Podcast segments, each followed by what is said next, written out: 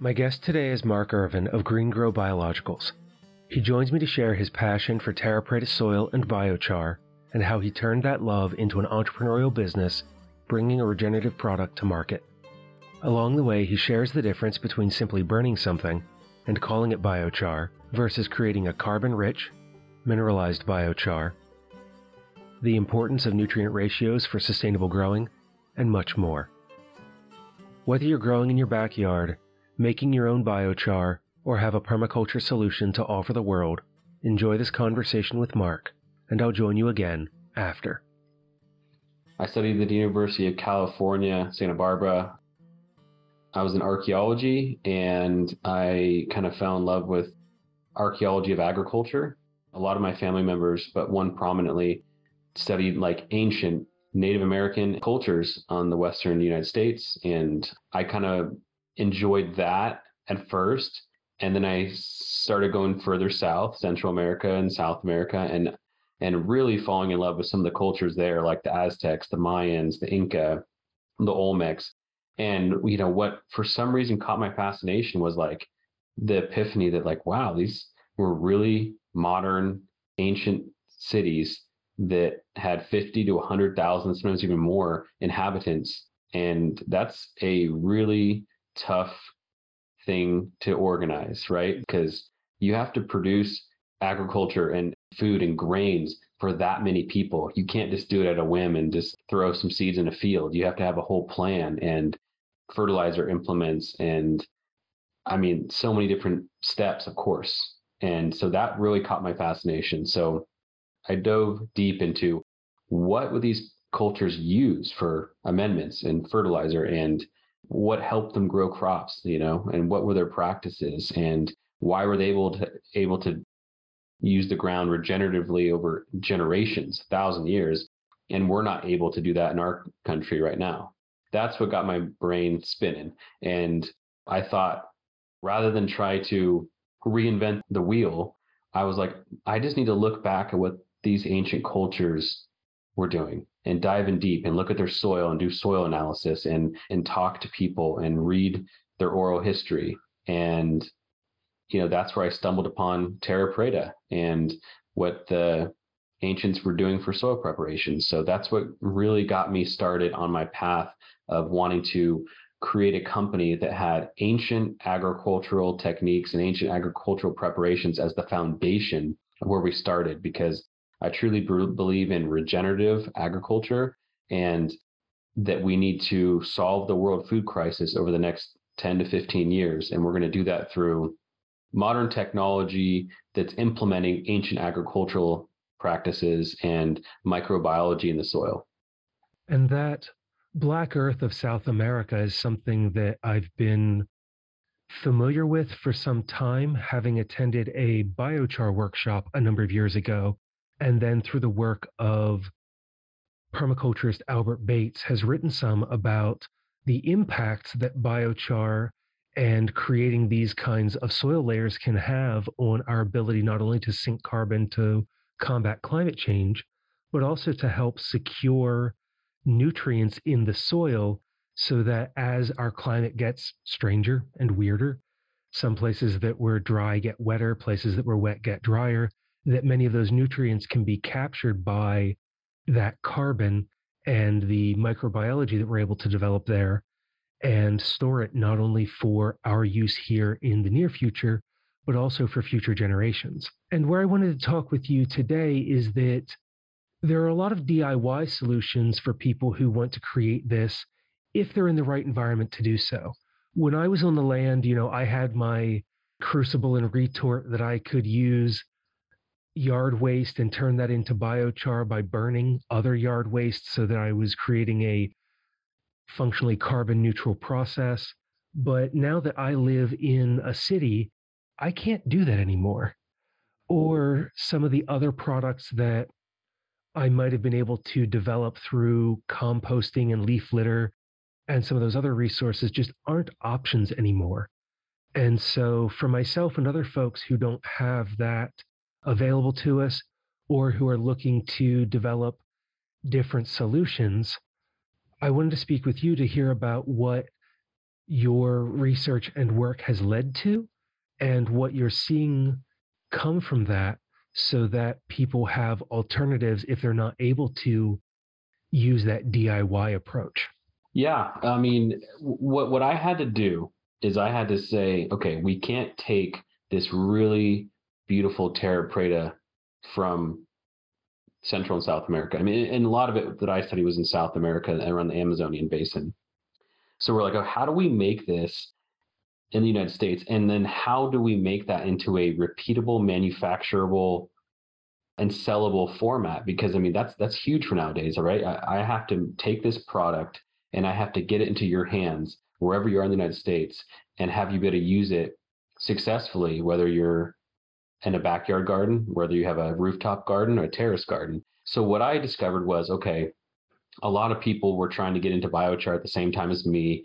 And I saw it as biochar is like a tool in a tool belt, right? You can't just use a hammer to build a house. You also need a saw, you need, you know, tape measure, screwdriver. I mean, you know, many other things, right? So I figured, okay, we need to take the biochar, we need to imbue it with microbial populations that would be normally found in a really thriving soil.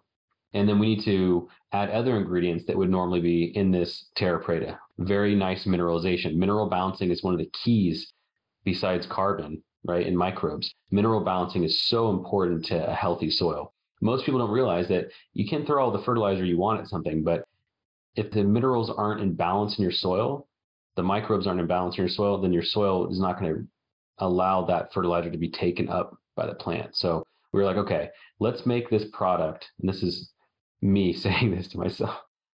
Okay, I'm going to ferment the biochar and I'm going to use microbes at my disposal. And then I'm also going to use premium worm castings. And then we're going to use a really, really high-end glacial rock and like basalt rock to get really nice mineral balancing. And then soybean meal, right? Because all these things are so crucial. If you're at home, if you're in a rooftop garden, you don't have access to all these different things, all these different components. This needs to be simple, repeatable for people around the world to be successful at growing their own food and also regenerating the soil. So in my opinion, I was like, okay, I need to make this a concentrated product. So through my manufacturing process that I developed, I basically was distilling down the terra preta that I found in South America into a more concentrated format so that you could get it in a bag. And if you have a terrace garden or a rooftop garden or like an indoor garden, you could take a spoonful of this material and mix it into, you know, a 1 gallon, a 5 gallon, a 10 gallon pot and have the regenerative effects that the ancients knew would happen when they tilled into their fields. So I mean, that's a big ask. And what you speak to about plant uptake, I've had some conversations on the show about nutrient-dense food and making sure that we have things like the rock minerals that you mentioned. The way you just spoke about that, though, makes me think that an analogy for it is like when we're trying to get complete proteins, and that if we don't have all the right balance of amino acids, then we can't create a complete protein. Absolutely. It's a perfect definition. And that this is looking to create, I always think of it as then that what you're putting together is almost like a vitamin for our plants, though not as a fertilizer, but as a supplement to provide support for them. And we can look at it in a way like this too, for people that are just diving into like soil rejuvenation or like soil carbon webs and things like that. So we're basically doing a yogurt for plants, but a mineral balanced yogurt for plants. You know, like imagine having a yogurt with active cultures in it, proteins, amino acids, and then you're adding minerals to it. And so there's 102 minerals that plants and humans can potentially absorb. And a lot of them you only need in trace amounts. So what we need to do is balance those minerals in the soil with proteins, with amino acids, with carbon, and the carbon matrices have to be activated so that it can hold those minerals and hold the microbes and create a housing unit for them, if that's a better description for people in their mind of like what biochar does for the soil. Originally in this section, I was trying to recall how much surface area there was in a gram of biochar, but couldn't remember in the moment. So I looked it up after the interview with Mark, and depending on how biochar is created, a single gram can have anywhere from tens to hundreds of square meters of surface area for nutrients and microbes to cling to.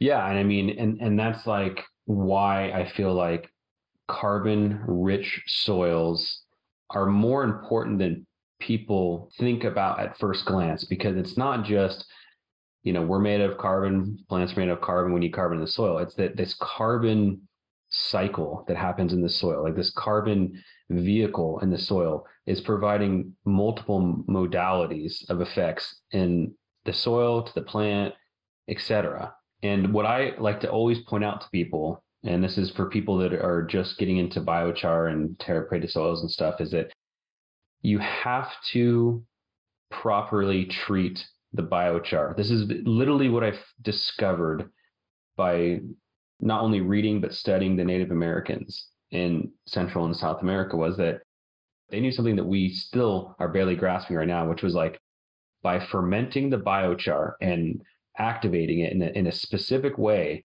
you are preventing the carbon from leaching the nitrogen, which is important. That's a hugely important aspect. The carbon to nitrogen ratio in a soil dictates whether your plants are going to grow or not grow. To me, that was fascinating. And to this day, we're still having issues with people that, you know, produce soils or fertilizers and things like that. And they don't even know that if you don't have a seed-to-end ratio that's correct, your nitrogen will consistently be robbed by the carbon in your soil. A lot of the biochars that are out in the public right now that people are peddling, to me, it shows that if I look at it and they're just basic biochars, to me, it shows that either the person selling the biochar doesn't understand what they're selling, or the company is just trying to sell a byproduct of another industry that they're trying to get rid of. And to me, it's really important for every listener to know that, you know, do your research and understand how to use these tools, because they are tools. And if you use them incorrectly, you will think that you curse the ground that you were growing on. And that was one of my experiences from the DIY approach of using biochar, was running across some articles that talked about the need to charge them with nutrients and life before I use them. In my case, I had a bucket that I would fill with water and then toss a couple handfuls of worm castings, some of my finished compost in, and then my chunks of biochar, and I would just let them bubble away in there for a day or two. I would use that liquid then in my garden, pull off the biochar, and then grind that down to use with my potted plants. And that's an approach, and I would say an approach that maybe some people are doing in other areas where it's close. It's very close to the way it needs to be done. Because one thing we need to do is we have to wash away the ash, right? The ash content is what can cause havoc, you know, in not only the pH of the soil, but also with how plants thrive in that soil. And what you did was you washed away the ash, which is important. A lot of people that I see online that I talk to are like using, you know, tree clippings and things like that and wood chips, and they have a backyard barbecue going on basically. And then they just dump that fire remnants into their soil and say, I just made biochar for cheap. And, you know, it's not a good thing. When we are having these conversations about rich black earth, that product is not it. Biochar is something more specific that is created in a controlled way and then processed for use. And that historically, it was done in a particular way across large areas, but now we're looking at doing it in a controlled fashion.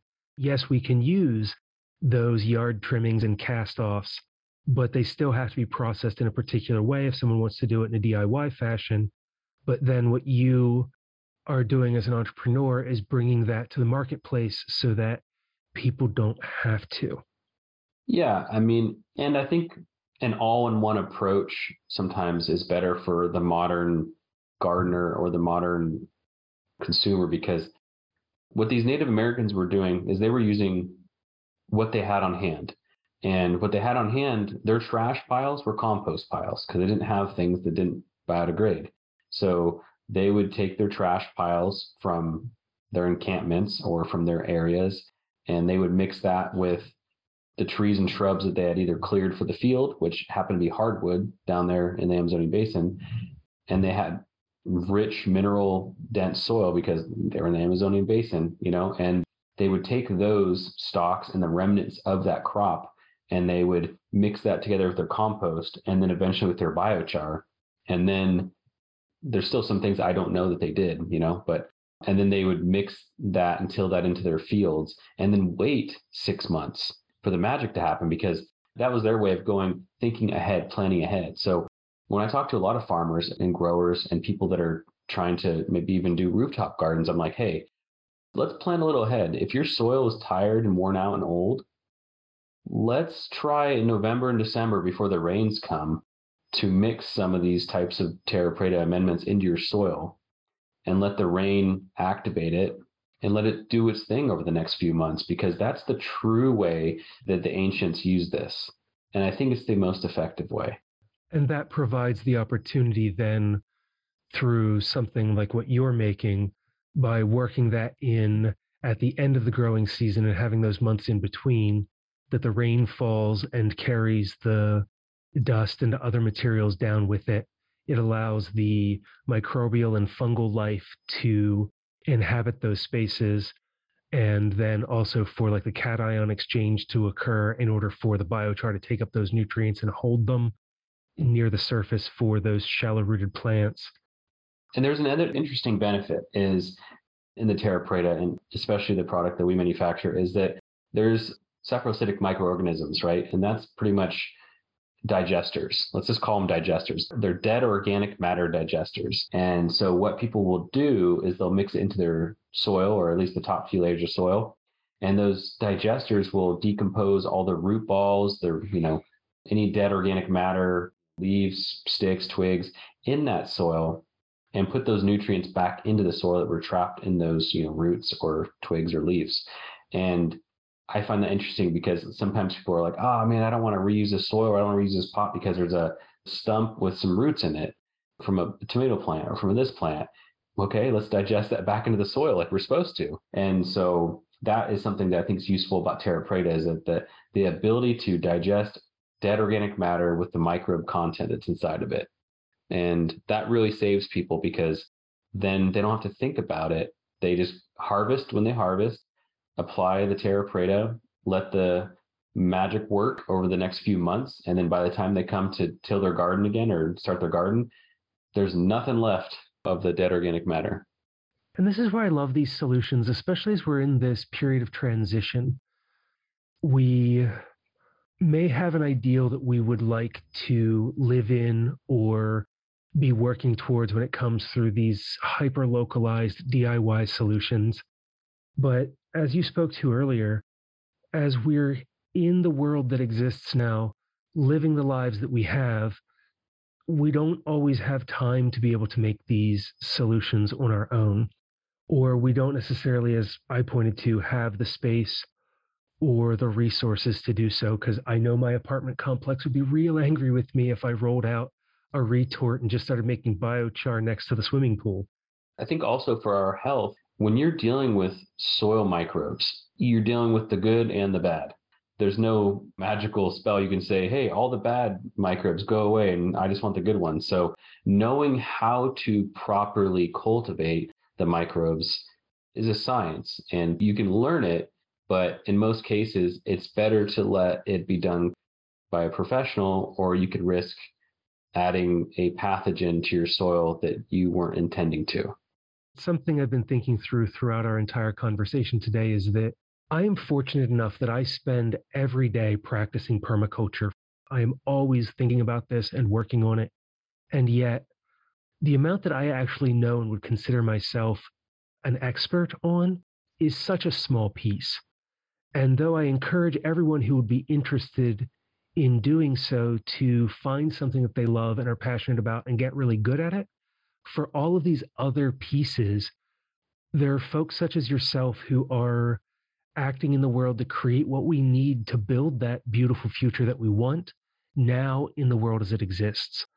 And I take a lot of hope knowing that, you know, this is the decade where we really need to get deep on a lot of these issues when looking at the work coming from like the IPCC documents, that the best time for us to have done this would have been decades ago.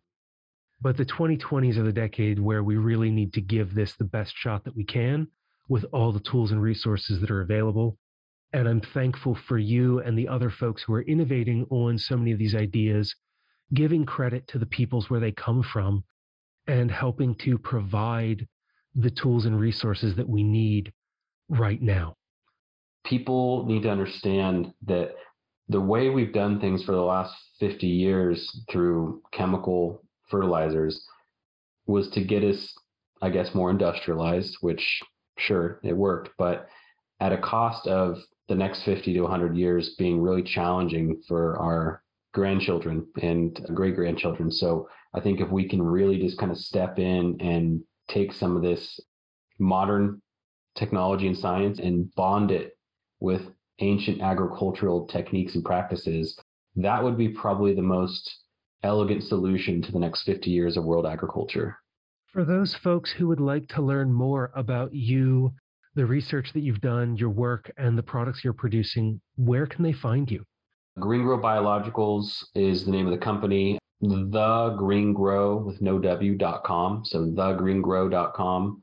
And then we do an Instagram at thegreengrow and a YouTube channel called GreenGro Biologicals LLC. And YouTube will dive in a little bit deeper on things. And then Instagram is more just small nurturing, videos and how-to videos. And in the few minutes that we have remaining, do you have any final thoughts for the listeners? I would say that people need to treat their soil as a living body. So just like our planet is kind of in and of itself a living organism, right? Almost you can imagine it breathing and having its own diverse ecosystems all over the planet. The soil is a sea. It's a sea that carries hundreds of billions of microbes and different species of microbes and minerals and different types of things that we need to sustain life on this planet. If the soils get depleted, if we don't continue to regenerate our soils, we will have smaller and smaller area worldwide to produce agriculture on, which means our planet will allow for a lower and lower carrying capacity. So I think it's our duty and our job over the next 20 years to solve the world food crisis and solve our agricultural practices for a better tomorrow. And that was Mark Ervin. You'll find a link to thegreengrow.com and the social media Mark mentioned in the resource section of the show notes. If you're interested in cannabis, you'll definitely want to check out the GreenGrow Instagram. In the resource section of the show notes, you'll also find links to articles and books about terra preta and biochar, along with past episodes of the podcast related to nutrient density and soil building. Leaving this conversation, are there any other entrepreneurs that come to mind doing amazing work offering permaculture or permaculture-related solutions? Let me know by leaving a comment in the show notes, sending me a direct message if you're a patron, or by visiting thepermaculturepodcast.com and clicking on Contact. While you're there, check out the extensive archives stretching back more than a decade. Until the next time, spend each day giving back to the world while taking care of Earth, yourself, and each other.